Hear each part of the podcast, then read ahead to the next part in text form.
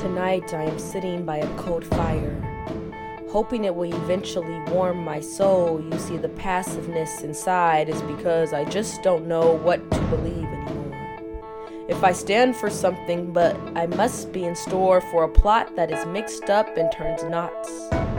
I am waiting in ill silence, and at times I can't help but chime in. My voice is mellowed out by someone who says my history is played out and that my victimhood is over, but I was not asking for someone to hover over and analyze my ancestral ties. I just want to lift up and know that I am enough without gender or race, without having to disgrace one another.